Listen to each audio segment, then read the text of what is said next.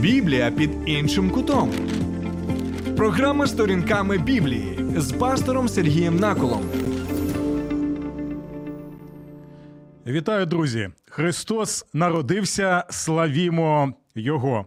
Протягом усього цього різдвяного тижня ми з вами розглядали різноманітні біблійні оповідання стосовно народження Ісуса Христа. І ми читали разом з вами як Євангелія від Матфія, так і читали з вами Євангелія від Луки. А сьогодні ми будемо з вами також читати доволі цікавий текст, який описує Різдво Ісуса Христа, але розповідає нам автор цього оповідання про народження Ісуса щось таке, до чого ми не звикли.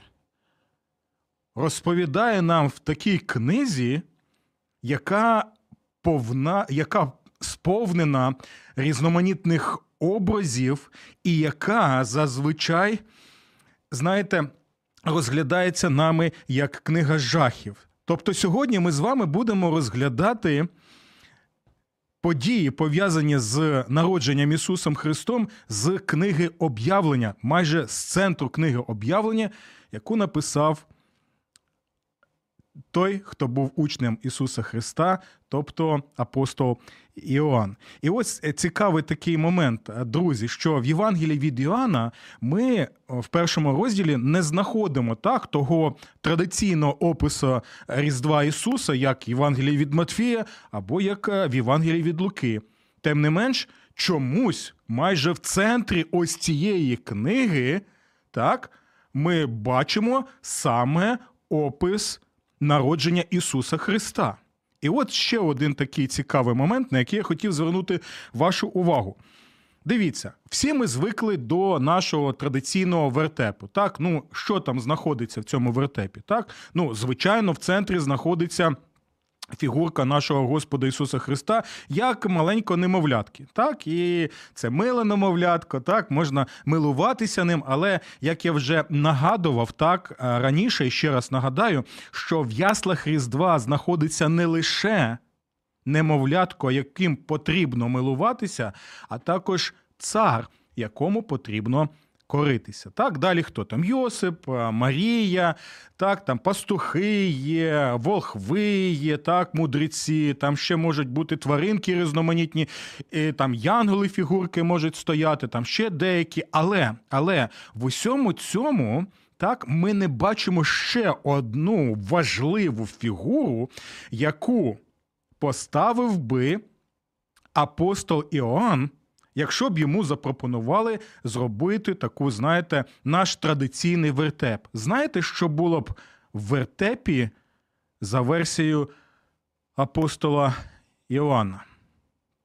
Там була б фігура великого червоно-вогняного дракону, який літає над цією подією народження Ісуса Христа, страшного, небезпечного, смертельно небезпечного дракону, який, як ми читаємо це у Іоанна, намагався зжерти малюка Ісуса.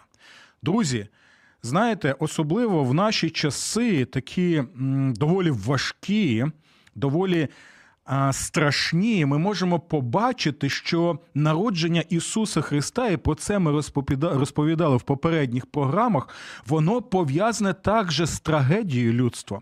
Воно пов'язане з небезпекою. Господь Ісус Христос не народився, такій бульбашці своєрідній комфорту, де все було чудово, де було світло, де всі милувалися, де все було прекрасно. Ні.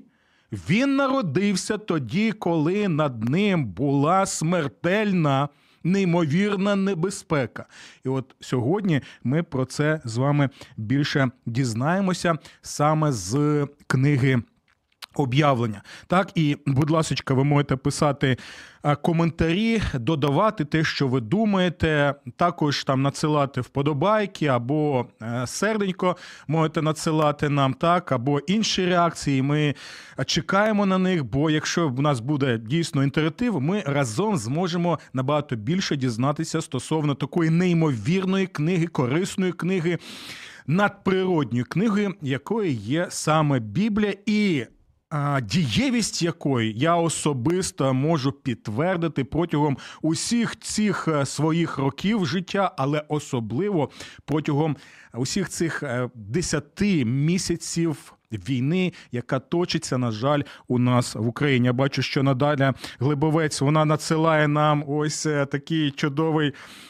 смайлик, чи що це сказати, не смайлик, а такі ось долоньки, так, тобто ми вас також вітаємо, Наталі, можете написати, чи подобаються вам наші програми, чи ні, чи ви слухаєте їх, чи є користь з цих програм, або нема, що ви могли також додати.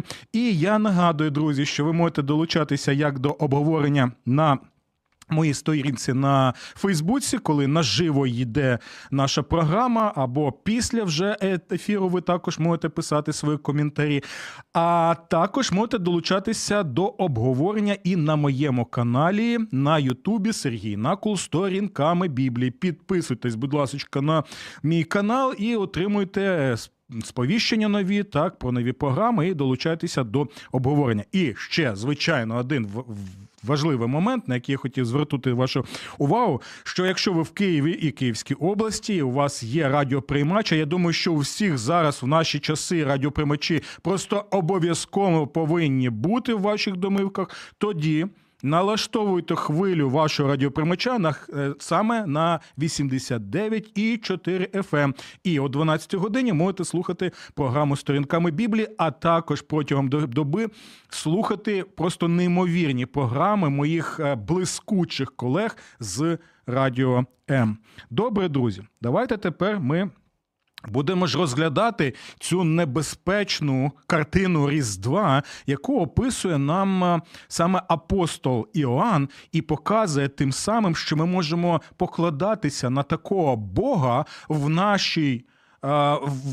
нашому тілі, який дійсно, знаєте, прийшов в нас світ, в світ трагедії, світ сльоз, світ сподівань, світ очікувань, світ сповнений насилля, світ сповнений горя і світ сповнений війни, яка є проявом також і духовної війни, яка відбувається вже багато тисячоліть. Добре? Перш ніж ми з вами прочитаємо цей текст з 12 розділу книги «Об'явлення», я хочу ще декілька речей сказати стосовно самої книги, так? Чому? Тому що є багато, знаєте, таких непорозумінь, пов'язаних з цією книгою, бо багато вважають, що це книга жахів, так? І дійсно тут є опис жахів, і дійсно потрібно серйозно розмірковувати над цією книгою, особливо над своєю долею, яка описана тут в цій книзі. Але я хотів звернути увагу на наступний момент. Для тих, хто вірою покладається на Ісуса і може сказати впевнено, що Ісус простив мої гріхи, що я, так, є тією людиною, яка слідує за Господом Ісусом Христом, то для таких людей, як в першому столітті, коли вона була саме написана, так і зараз, це книга не жахів, друзі. Це не книга жахів, це книга втіхи.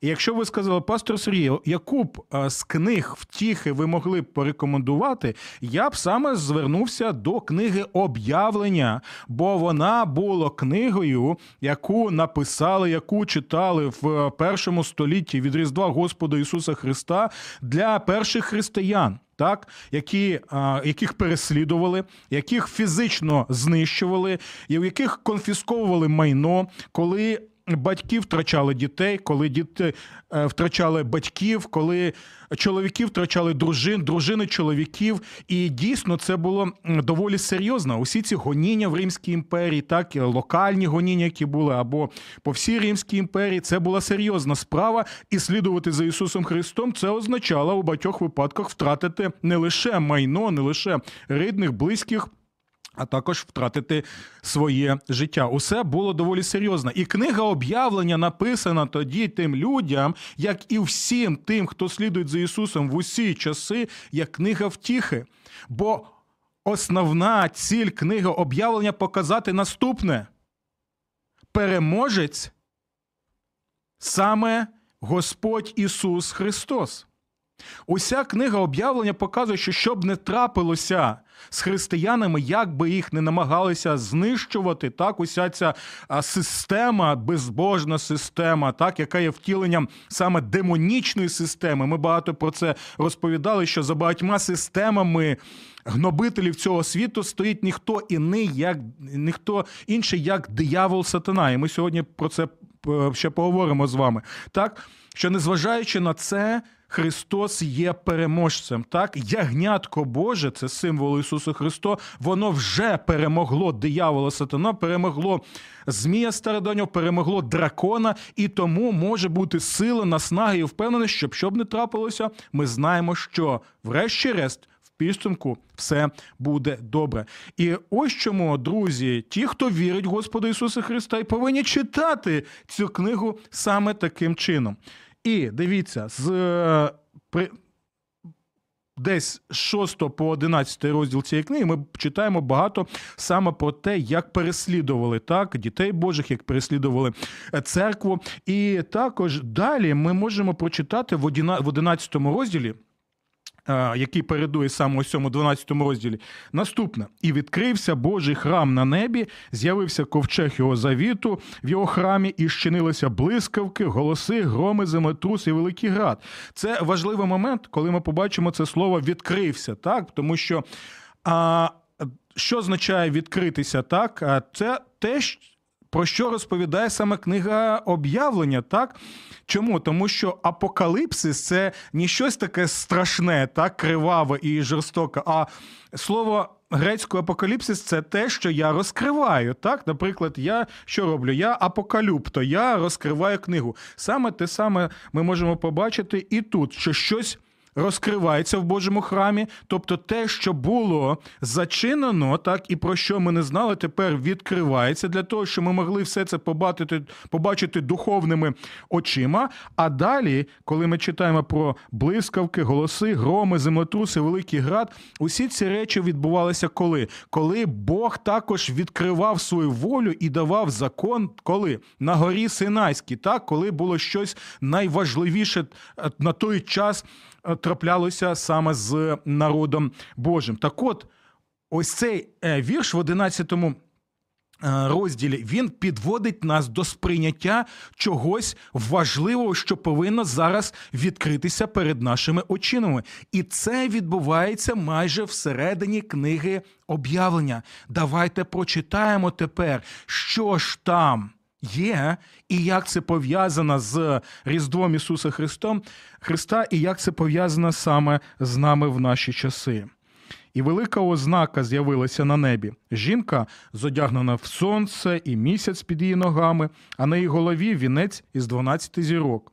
І маючи в утробі, вона кричала від болю, терпіла муки родів. І з'явилася на небі інша ознака. Ось великий червоно-вогняний дракон, який мав 7 голів і 10 рогів, і на його головах 7 вінців. Його хвіст змів 1/3 небесних зірок і скинув їх на землю. І змій став перед жінкою, яка мала народити, щоб коли народить, пожерти її дитину».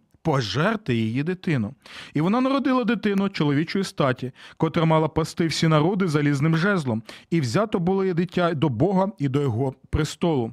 А жінка втекла в пустелю, де мала місце, приготовлене Богом, щоб там отримати її 1260 днів.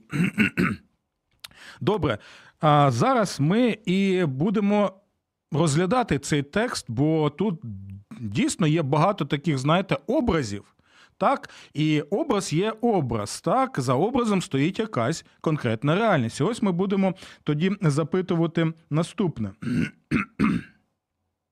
Хто ця дитина, про яку йде мова саме в цьому тексті? І ключом для розуміння, так, хто є ця дитина, є саме 5-й вірш. Дивіться, що там написано. І вона народила дитину чоловічої статі, а далі слухайте уважно, це важливий текст. Це один з моїх найулюбленіших текстів Біблії. Котра має пасти всі народи залізним жезлом. Що це таке? Це посилання на другий пророчий псалом. Так? І що це за другий пророчий псалом? Там мова йде про кого? Так? Про царя з роду Давидового. Так? Згідно тій обіцянки, яку Бог дав цареві Давидові, коли уклав з ними завіт, що цар на твоєму престолі буде правити вічно і поширювати своє царство. І ми знаємо, що цим царем, цим Месією є Господь Ісус Христос. І там в другому псалмі мова йде про що? Коли починається псалом з запитання, навіщо усі ці народи, племена і царі, уся ця безбожна система, за якою стоїть диявол сатана, навіщо вони намагаються протистояти Богові і його помазанику, тобто його Христові? І Бог каже, якщо я вже вирішив, що він буде царювати, то скільки б ви не намагалися протистояти йому, так, і знаходитися у стані війні з ним, він буде пасти вас залізним жезлом, тобто він буде використовувати свою всемогутню силу. І таким чином, що б не трапилося в цьому житті, як би вороги не йшли проти цього Господа Ісуса Христа, ми можемо побачити, що він буде, що, як цей псалом каже, і як цитується в цьому тексті, буде пасти залізним жезлом. І далі, наприкінці псалма є важливий момент, там є заклик. Так? Заклик доволі важливий. Там написано, отже, вшануйте сина, або навіть краще сказати, перекласти, поцілуйте сина, вшануйте сина, щоб він не розгнівався і щоб ви не загинули на ваших грішних шляхах. Завершується цей псалом наступним чином. Блаженні усі ті, хто покладають надію на нього. Це та сама річ, яку ми бачимо в книзі об'явлення, коли кажуть, що блаженні усі ті, хто покладаються на Господа Ісуса Христа, на цього царя з другого псалму. І ще один важливий момент. Що ж це за дитина, тобто Господь Ісус Христос? Це те, що ми читаємо в першому листі апостола Павла до Коринтян, це 15 розділ, там мова йде багато про тілесне воскресіння Господа Ісуса Христа, і там також є посилання на псалом пророчий, що там кажуть, що він вже царює, тобто Христос не колись буде там царювати, а ми чекаємо, коли ж він буде царювати. Ні, він вже царює. І там така річ, апостол Павло, посилаючись на цей псалом пророчий, каже, він вже царює, поширює своє царство і буде царювати до тих пір, коли усі вороги будуть лежати саме під його ногами. Це пророча Божа обіцянка і це пророча Божа гарантія. І ось саме про це йде мова в усьому 5-му вірші. Таким чином, хто ця дитина? Це Господь Ісус Христос. Дякую, що ви з нами, так, і, будь ласка, ви можете також написати, чи ви згодні зі мною, чи ні, чи у вас, може, є якісь інші тлумачення, може, щось хочете додати, або можете сказати, що я з вами не згодний, і конструктивно тоді ми будемо намагатися це вже обговорити. Далі.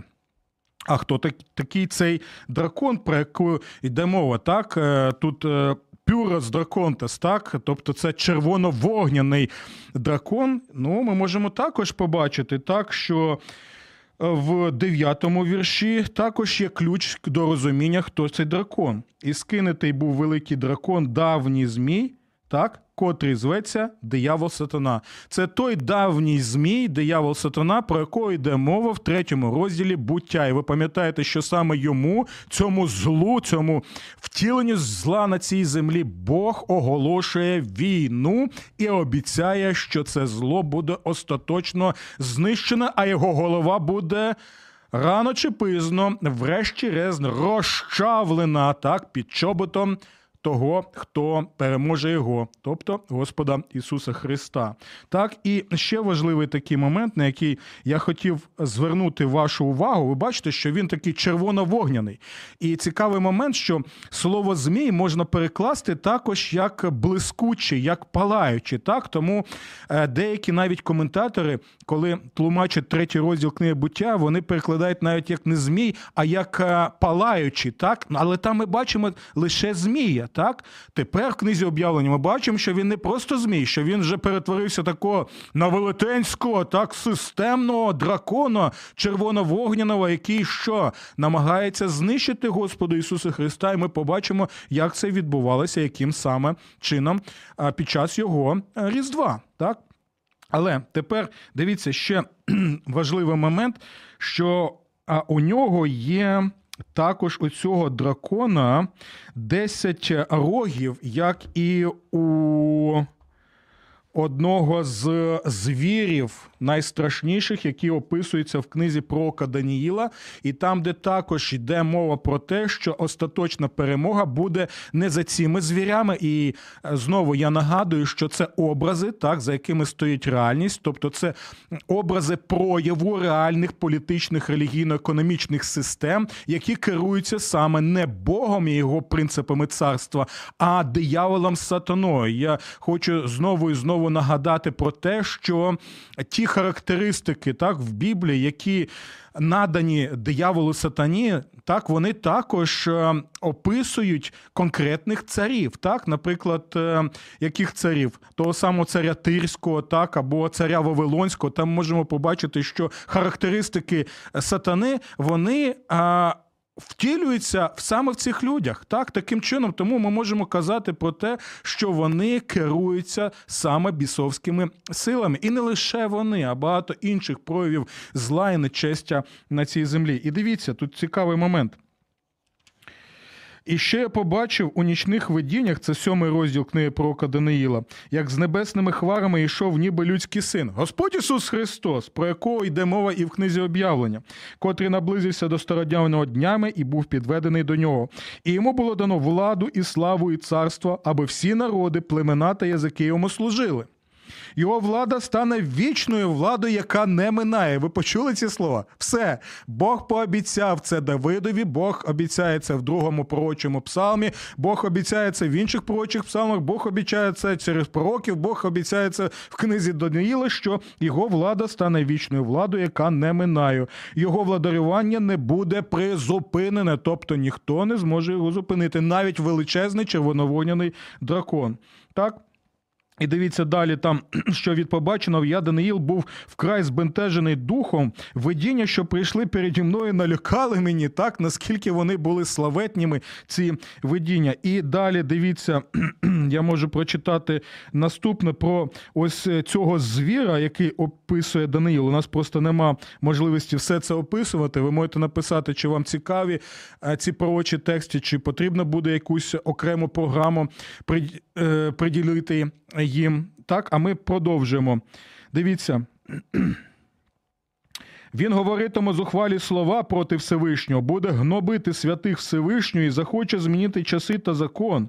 І вони будуть віддані в його руки до часу, часів і половину часу. Так, тобто будуть страждати. Тобто будуть люди думати, що він майже непереможний. Але далі Даниїл продовжує. Відбудеться суд, який позбавить його влади, аби знищити і покінчити з нею, з його владою назавжди. Тоді царство, влада і велич усіх царств у всьому піднебесі будуть передані народові святих Всевишнього, царство якого вічно царство, і котрому служитимуть, і коритиметься всі. Оце те саме ми можемо побачити вже і в книзі об'явлення, та, яка, знову нагадую, є книгою втіхи. Таким чином, що ми дізналися вже? Дитина – це Господь Ісус Христос.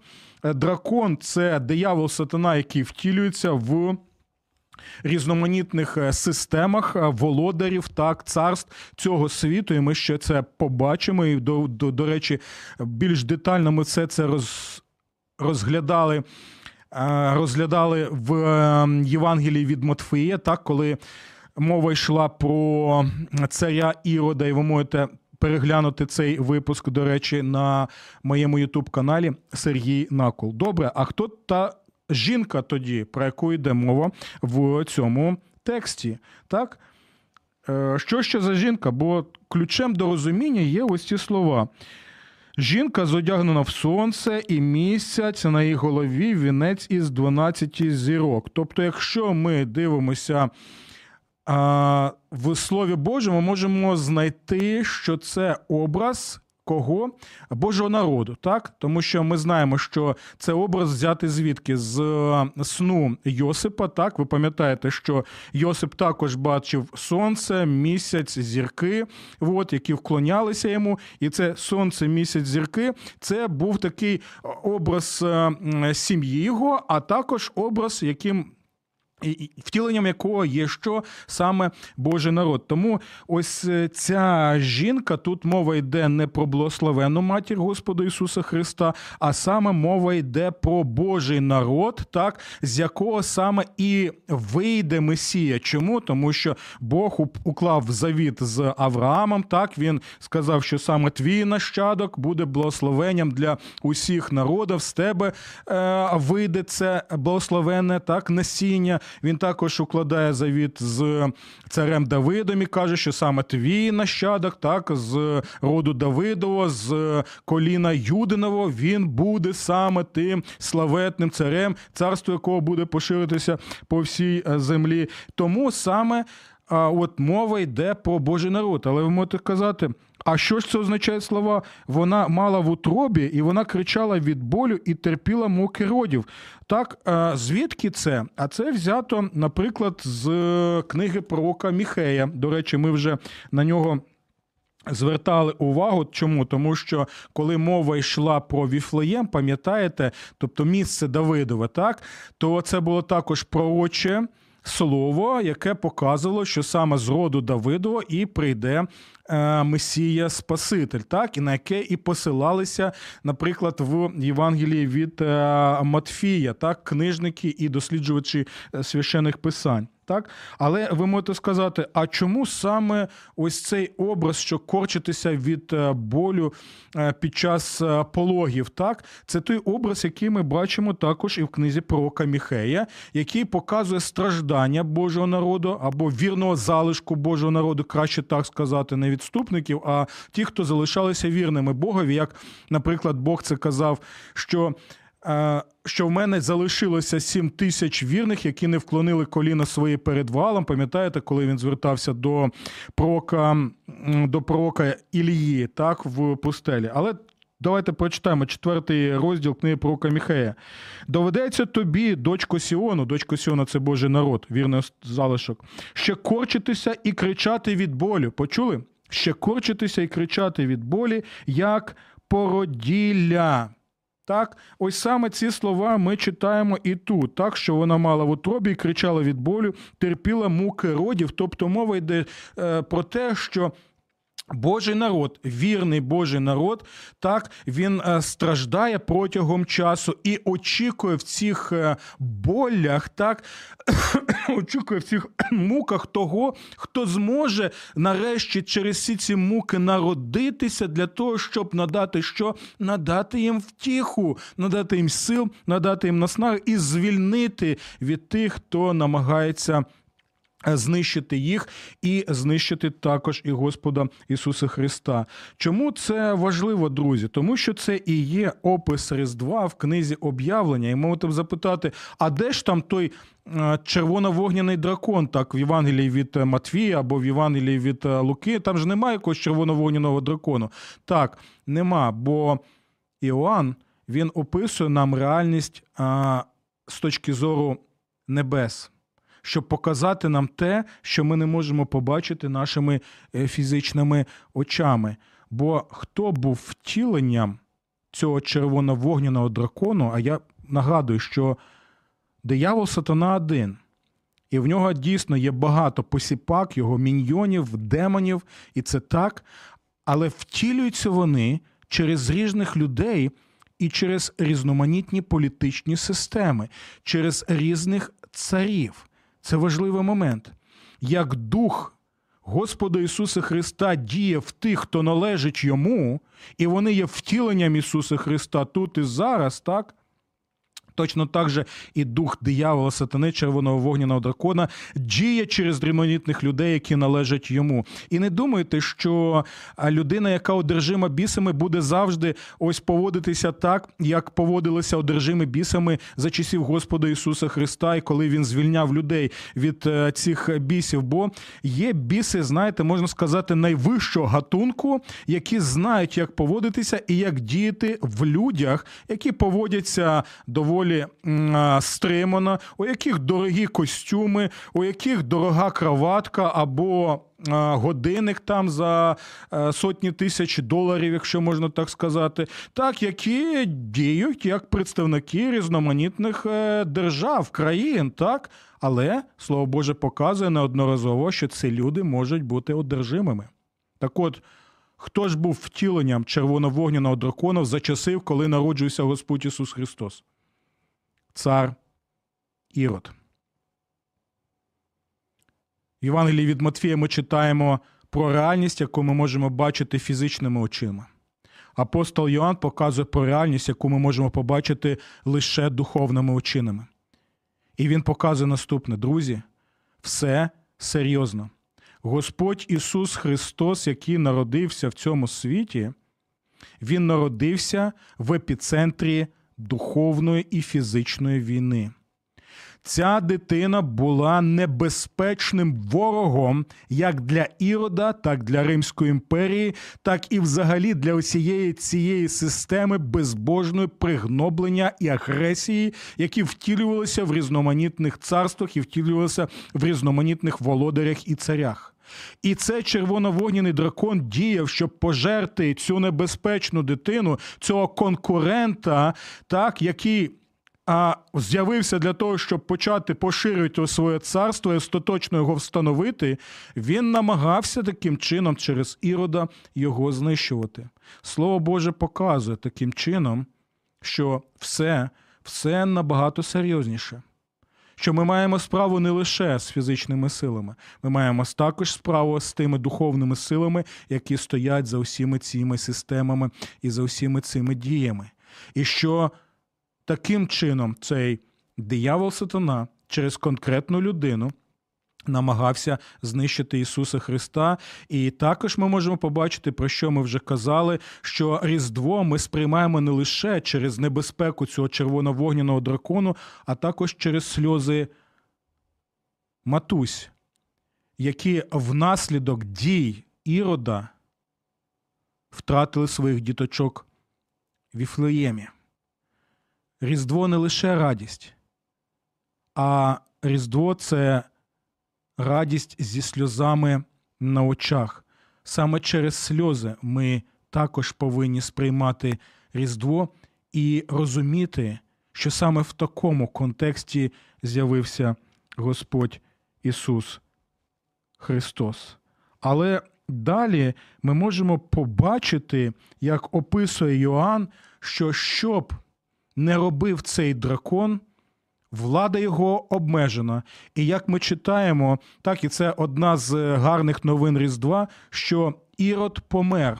Ірод не безсмертний, Ірод смертний, і він буде стояти голим босим перед Творцем і відповідати за свої дії, за те, що він зробив. Ми не можемо пояснити, чому Бог так зробив, що стільки діточок, там, ми не знаємо точно скільки, а яка б не було, там, 2-3 дитинки, чому саме Бог так зробив, що вони були вбиті, але ми можемо впевнені бути в іншому, що жодна людина, яка стала жертвою насилля, гріха, нечестя, не буде залишена без так справедливих дій Божих, справедливого Божого суду. І в цьому є надія, в цьому є наснага Різдва.